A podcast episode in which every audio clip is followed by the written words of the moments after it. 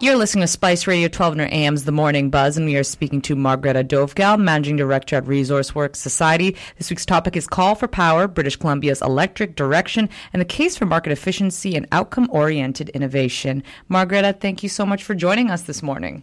Wonderful to be here. Good morning, Karen. Now let's get into it, Margareta. In a surprising move, BC Hydro has announced that more electricity is needed to supply BC consumers soon. Why is that needed, and how is that going to work?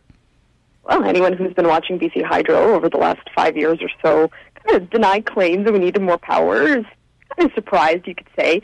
And I hear fairly often from energy policy wonks and uh, more broadly the sector as a whole that uh, the electrification and energy supply issue, uh, which can go hand in hand, has been pretty apparent to many.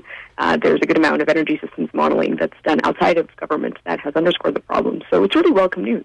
And just to put this into context, you know, we are making decisions as a series of interdependent economies and states. BC and Canada are really, really plugged into this to address climate change. Not everyone is doing it at the same pace. Not everyone is doing it the same way. Not everyone has the same non-climate objectives like national security and geopolitical alliances in mind. But on the balance, we are moving towards a world that needs more electricity. Not the only thing we need more of in order to replace a majority fossil fuel driven energy mix.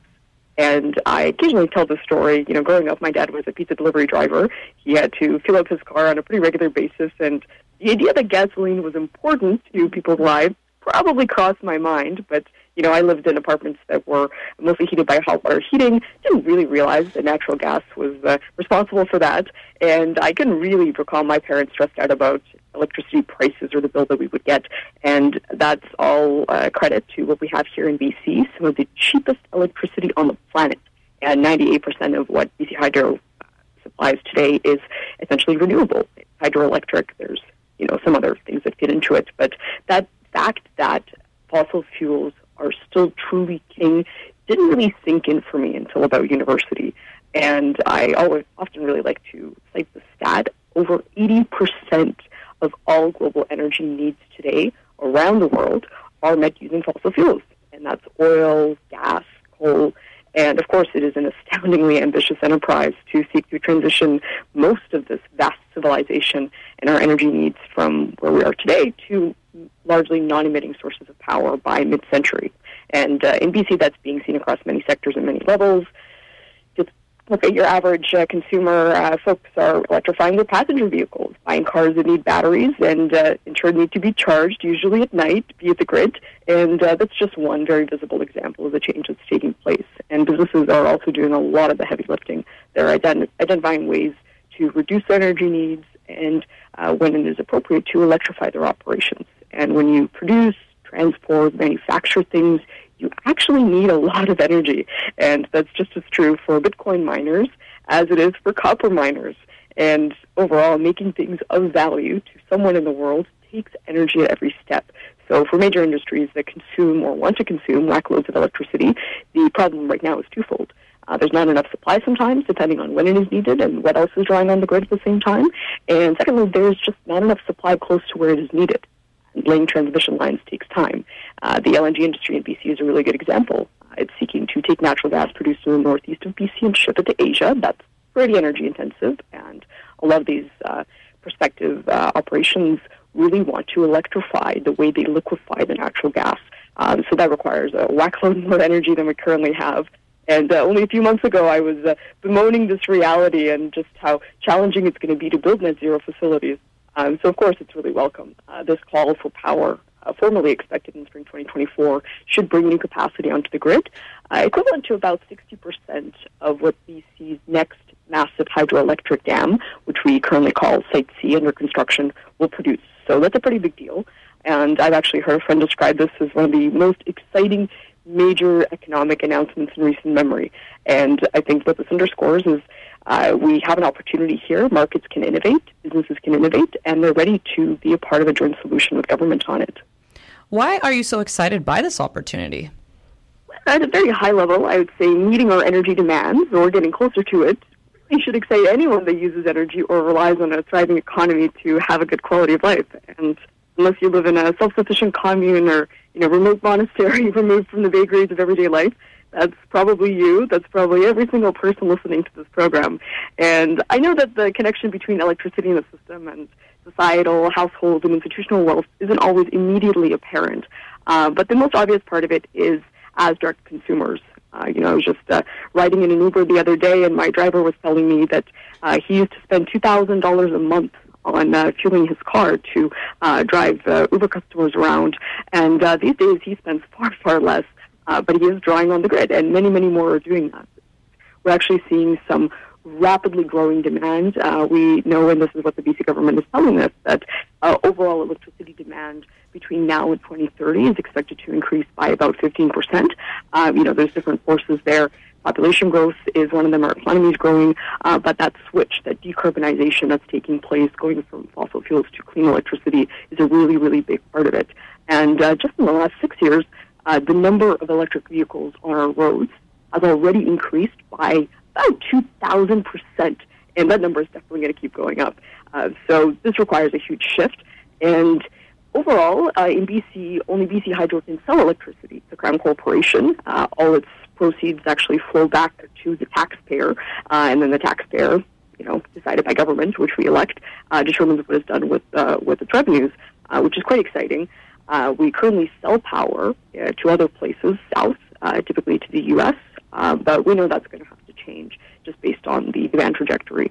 Uh, so we're building Site C. Uh, further on the Peace River, there are apparently some possible sites for more hydroelectric, but I hear they're going to be practically impossible to, to build, uh, if that's even politically feasible or desired. Um, but even getting Site C online, getting um, you know this uh, new capacity uh, with uh, partnerships with independent producers, it's still not going to be enough. We need more energy, but there are some really, really good, clear benefits.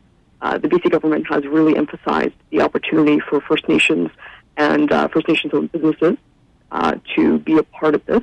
Uh, we see this in other sectors uh, that involve major capital. Forestry is a really good example. It's been a big part of the government's approach to reconciliation over the last 20 years, and we see this very prominently in the call for power that BC Hydro is going to be formulating.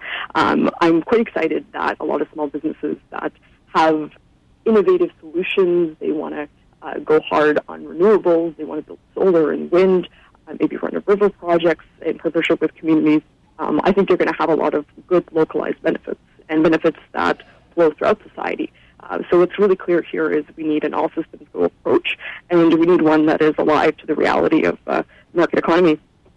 Besides the drive to more electricity, what other changes are taking place in BC and across the country? Well, of course, electricity is very important, uh, but it's absolutely not the only way to decarbonize uh, you know, we need other sources of, of energy. Uh, energy efficiency is kind of a occasionally boring topic, but you know, given how cheap and abundant energy has been, uh, particularly in this part of the world for many years, um, you know, we have made do with systems and processes that produce a lot of waste. Um, there's a lot of uh, potential energy that kind of gets released out into the system or into the atmosphere in some cases. Uh, you know, it, methane that uh, goes from, from waste, um, including sewage systems and food waste, uh, right now just goes straight into the atmosphere. There's some new technologies uh, that capture this and make something called renewable natural gas. So they're preventing something from entering the atmosphere just by evaporation and actually putting it to use as a fuel source to be combusted for energy. That's one really, really cool example, and lots of other innovations across the system.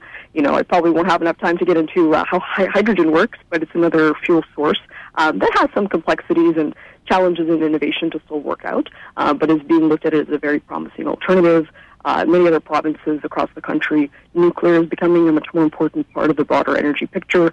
Uh, but overall, different types of fuels are a very important part of the whole story. And a couple of years back, the BC government brought in the low carbon fuel credit, the LCFS system. And I don't need to get into the details on it too much, but uh, it essentially provides a mechanism for uh, the production and sale of low carbon fuels to be incentivized in BC. And I'm hearing, however, that there are some pretty significant issues with how low carbon fuels are making their way or not making their way into the system in BC. And I hear it boils down to a fundamental misalignment between how, on one hand, efficient markets work and have been working for decades, and in some cases, nearly centuries, and ensuring how governments set policies and incentives, which isn't always aligned with uh, how markets uh, function. Please expand on that. What's the issue? Well, to it shortly, we do have an integrated energy system in many different forms. You know, we still need more interties to connect uh, between BC and Alberta. Uh, that's a major uh, source of frustration for many who study the Canadian electricity system.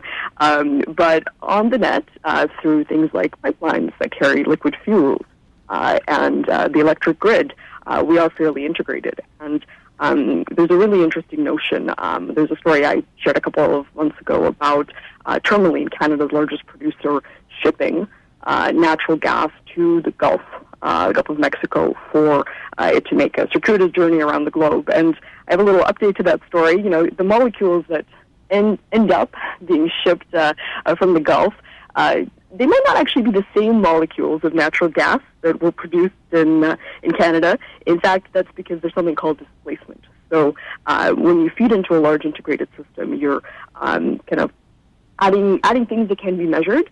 Um, and when something's taken out on the other end, it doesn't really matter what molecule it is. You're feeding into that broad system. So you can say to the person who's buying your product, uh, I have given you this because it has been delivered through an integrated system.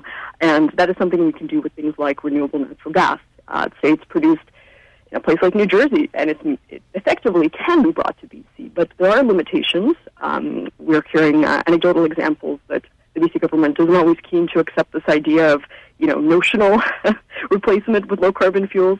Um, so that, for me, is a really good example of places where we still need to innovate. We still need to work to get to better outcomes and not penalize innovation that is taking place that could get us to better outcomes on climate, fulfilling our energy needs, and enabling this transition to take place across the world and particularly at home here in British Columbia. Margareta, thank you so much for your time. We really appreciate it. You take care. You too. All the best.